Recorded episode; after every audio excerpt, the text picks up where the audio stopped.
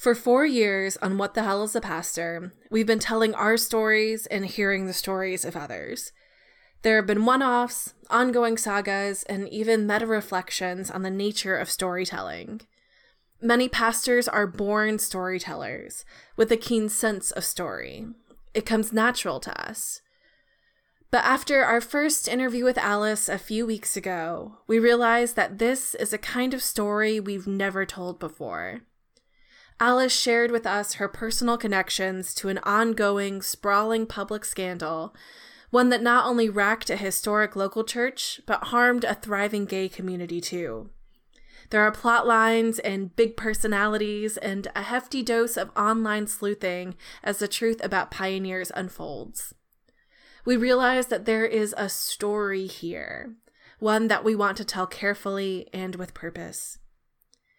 So, for the next few weeks, we'll be producing a series on Pioneers Durham, the church slash business funded by the Anti LGBTQ Association of Related Churches and planted by two recent Duke Divinity graduates in the heart of, as one of our storytellers puts it, the gayest part of a gay city. This is a fundamentally United Methodist story, full of process and procedure.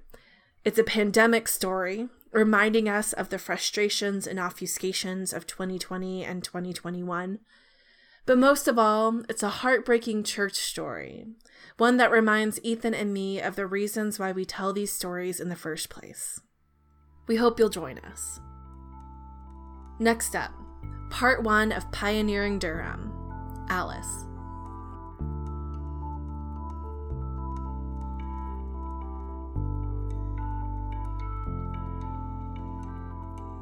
Every church has its share of unique church members. You have your creasters, the people who you see twice a year at holidays, and your once a monthers who enjoy brunch and club sports too much to make an exclusive commitment on a Sunday morning.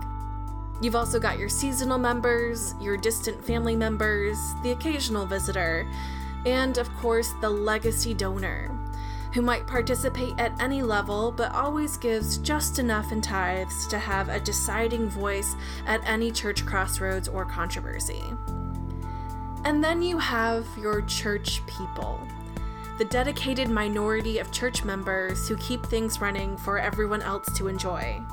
They're your church council chair, your staff parish relations committee member, your treasurer, your trustees, your admin council members at large, you'll likely see them most Sundays in service, and not only because they have to be there to give an announcement or set up the potluck.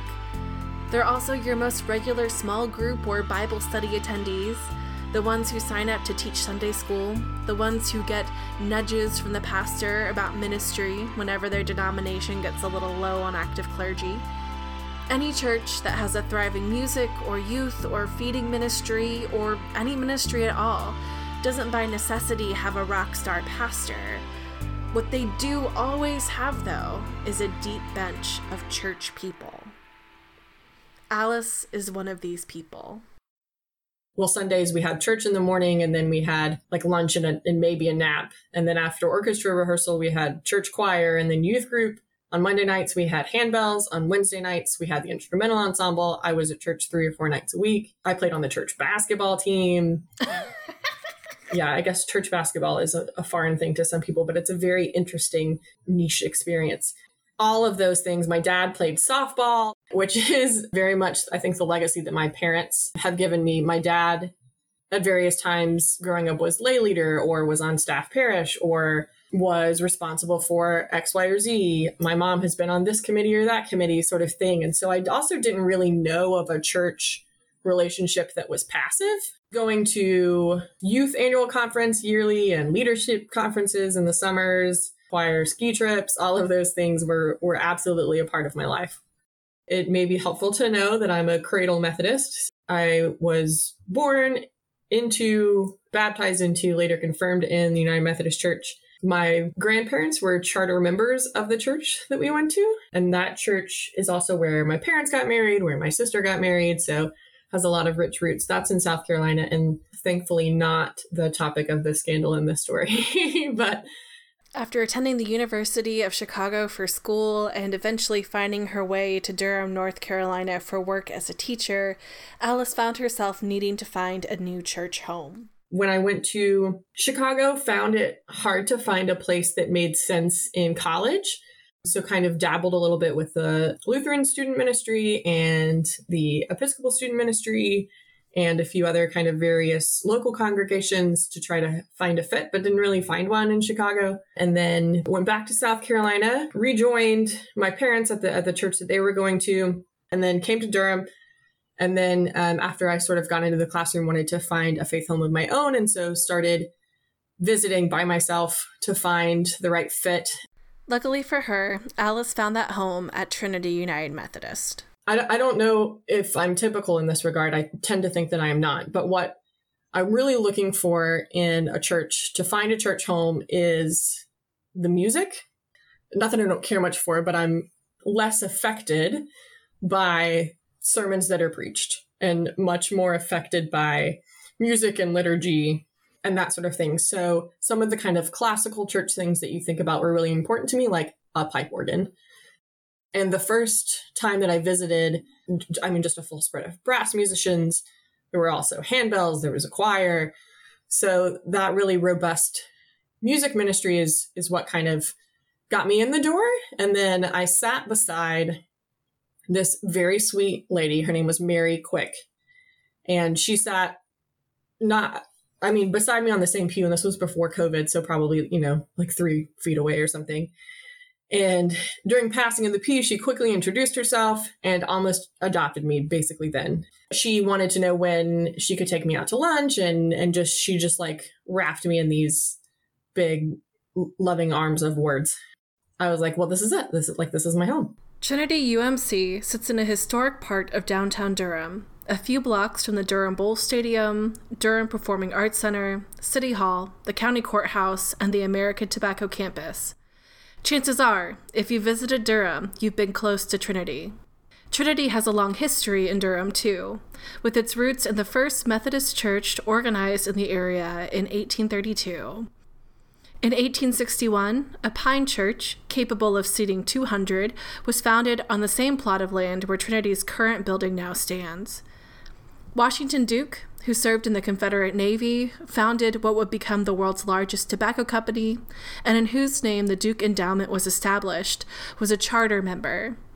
The current building was finished in 1924, after the original church burned to the ground in a fire. As many old churches in the South do, Trinity shares the complicated past of the city it's in. Durham was home to a Black Wall Street in the late 19th and early 20th centuries, akin to the Greenwood District in Tulsa, with many thriving black businesses, some of which received their seed money from Washington Duke and his family. Durham in the 60s also saw the construction of Highway 147, the Durham Freeway, which connects downtown with Research Triangle Park, destroying black wealth built up in the Hayti business district. Trinity's church building, standing on North Church Street, easily accessible from East Main and North Roxboro, highlights the tension inherent in the Bull City.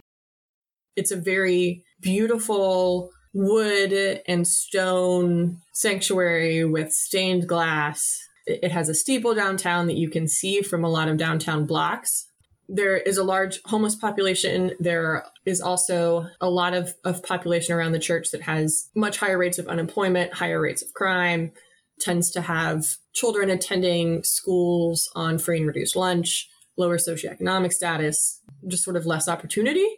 So it has a very interesting relationship on, on one side of the church that way. And then on the other side, physically of the church, it butts up against downtown and some pretty expensive and, and big businesses and banks and financial places and hotels and booming new restaurants and this hip kind of nightlife gentrification scene that's that's going on too so it's in a really interesting place Trinity is in a crucial location for church ministries seeking to serve some of the most disadvantaged populations in Durham.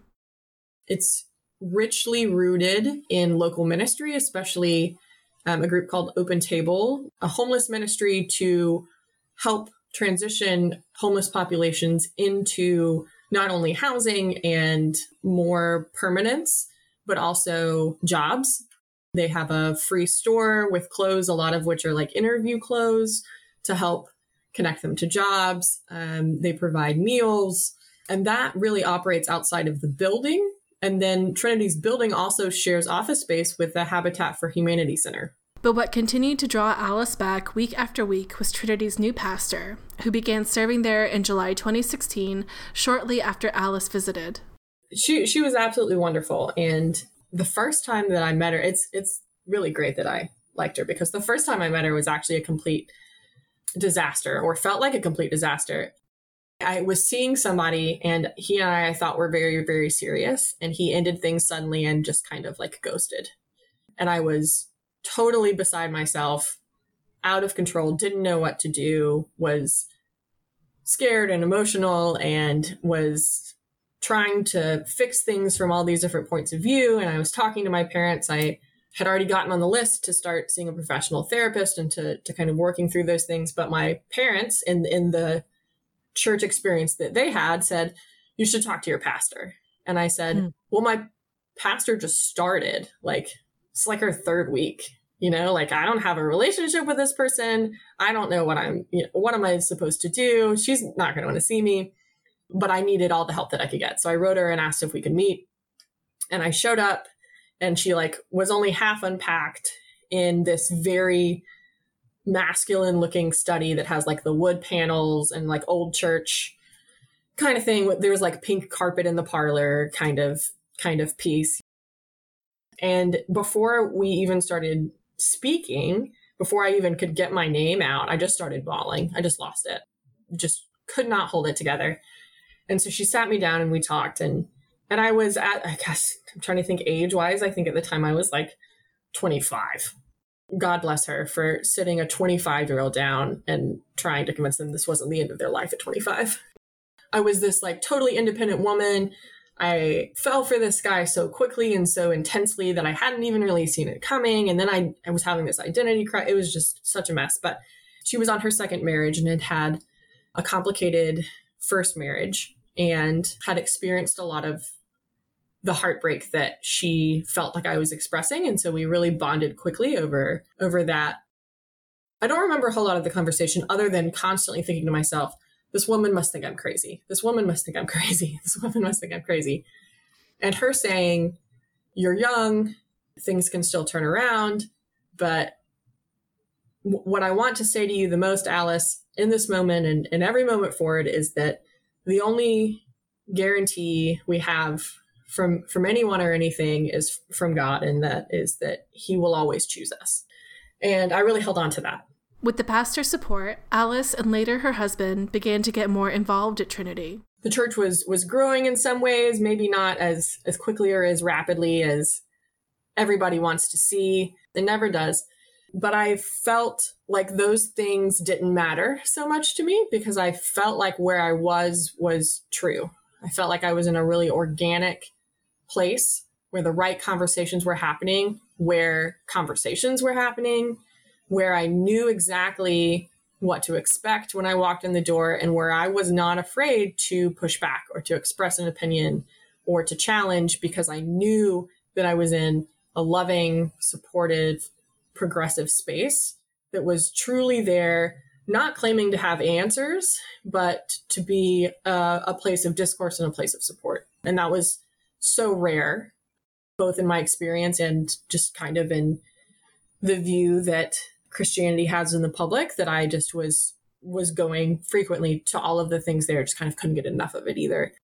And was so excited to show my now husband that environment. And I, remember having a conversation with him where we talked about all of the church hurt that he had experienced over over his life. And I said, Yeah, you know, I'd, I'd love for you to just go with me, you know, a couple of times, but I I want you to know that I hear what you're saying and this place is different. You'll feel it when you walk in. I know you will. You'll feel it. This place is different. And sure enough, after he went the first time or two, I heard him talking to a friend and he said, you know, yeah, I've been I've been going to church some with Alice and um, I couldn't hear the other end of the conversation, but but heard my now husband talking, and he said, "Nah, nah, man, but this place is different. They get it. This is a real place." God. I know. This is the like happy moment before the true crime happens. It you is. know, like, it is. It totally is. Yeah, yeah, and it was good. It was so good, and we would get lunch with different folks, and we, uh, you know, we're building relationships, and the pastor convinced my husband to uh, join trustees. So now he was not only going occasionally, but he was involved in the behind the scenes mess of, of stuff that people don't want to be involved in. But she really empowered him to to have a voice and he was he was on the COVID task force. So when we started looking at reopening, so so that pastor took us into COVID. So took us into the zooming from the parsonage porch Zoom breakout room fellowship hours that we would have after, where 30 or so people, it wasn't very many of us, would join in and then we'd go into breakout rooms and discuss. And that fellowship hour was really impactful. And even before that, actually, my mom would come to visit and she, she would, we would plan her visit around her getting to go to Trinity with me. And so even in COVID, when we were, had those fellowship hours, I was like, you know, I usually listen to church on Sunday morning. And she was like, yes, I'm so excited. Let's do it. So that was that was interesting. And I think that things were a little bit scary, but things were still good. Th- things were still good. In the spring of 2020, it was announced that the pastor with whom Alice had grown so close would be moved to serve another congregation downstate. That's kind of where the story begins to end for us, for my husband and I at Trinity. And this is the nature of the itineracy, in that it's good when it's good and it's awful when it's awful.